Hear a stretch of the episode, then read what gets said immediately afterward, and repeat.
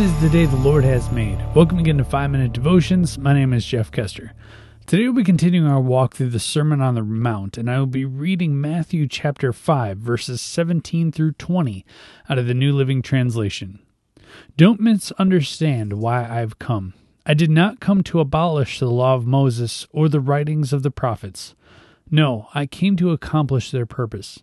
I tell you the truth. Until heaven and earth disappear, not even the smallest detail of God's law will disappear until its purpose is achieved.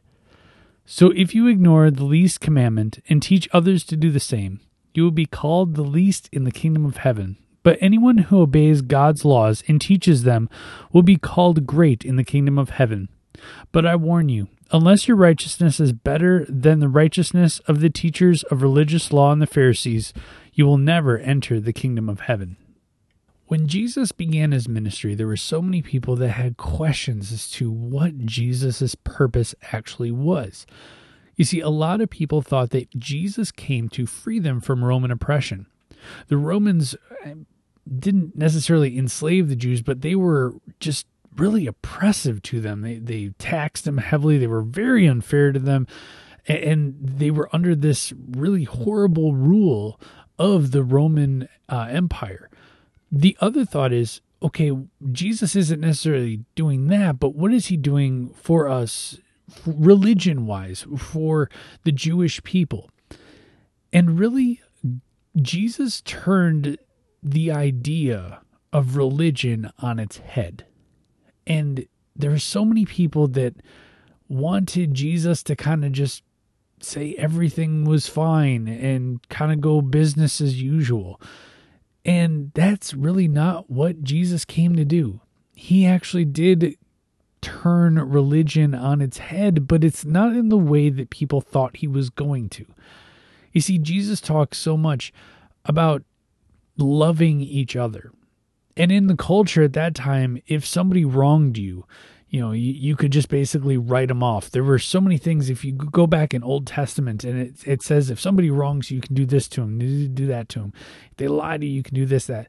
Jesus just basically said you have to love people no matter what they do. I'm reminded of when Peter asks Jesus, you know, how many times should I forgive my brother? Seven times? Well, that's that was kind of a big deal. That was being really generous. And Jesus goes, no. How about seventy times seven? Which was an unheard of amount of times. And they're like, that's crazy. That's ridiculous. Why would I forgive somebody that many that many times if they wronged me when I was really being generous with the whole seven times. You know, I basically in the Jewish culture at that time, if somebody wronged you, you could basically write them off. And especially when Jesus talks about turning the other cheek, that was completely unheard of. You know, if you look at the commandments themselves, all 10 commandments are broken down into two parts. Those commandments that tell us how to love God and those commandments that show us how to love others. That's really what God broke it down as. You know, when pe- people ask, well, Jesus, what is the greatest uh, commandment? Well, he says, Love the Lord your God with all your heart, soul, and mind, and love your neighbor as yourself. The two are alike. So you can't have one without the other. You in order to love others, you have to love God. And in order for you to fully love God and be called a child of God, you have to love others. You see, that was something that was kind of foreign to the Jewish people at the time. That was something different than what the Pharisees were pushing out there. And even today, I wonder how many of us forgive those around us 70 times 7. I wonder how many of us turn the other cheek. I wonder how many of us truly love our neighbor as ourself. You see, it's so difficult to do. And that's why when I say that Jesus came to kind of turn religion and the idea of religion on its head, he did. He actually made it very difficult. At the time, things were very flat, laid out, and you know, a set certain amount of rules and regulations. Jesus kind of opened that up and said, No, you really need to love one another. And loving one another is kind of a vague term, but really it's not. Instead of, well, forgive that person one time and then the second time, I'll just forget them. But loving somebody takes, it's a choice. it it's hard to love people all the time. It's hard to go out of your way for other people. It's totally against our human nature. You know, as we continue to go through the Sermon on the Mount, we're going to see more times where Jesus really does turn religion on its head.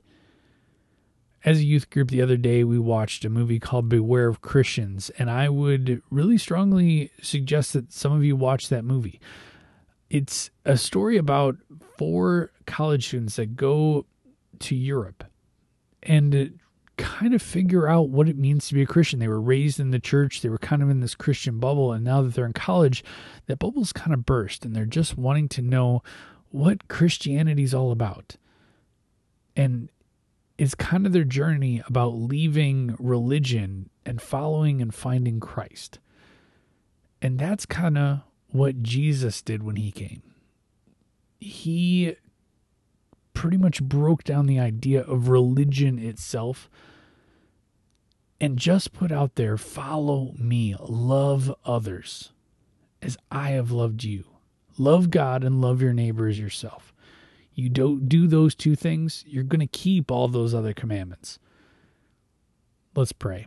Heavenly Father, thank you so much for coming to this earth and showing us what it means to be a follower of yours.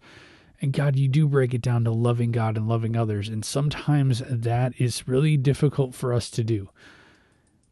And God, we've put up walls between you and us. We've put up these chasms between us. And what we really need to do is break those down, fill in those chasms, and just love you and love others wholeheartedly. Because when we do that, all the other stuff will fall into place. It's in your name we pray. Amen. Remember your loved child of God. And how are you going to echo Christ today? We'll see you tomorrow.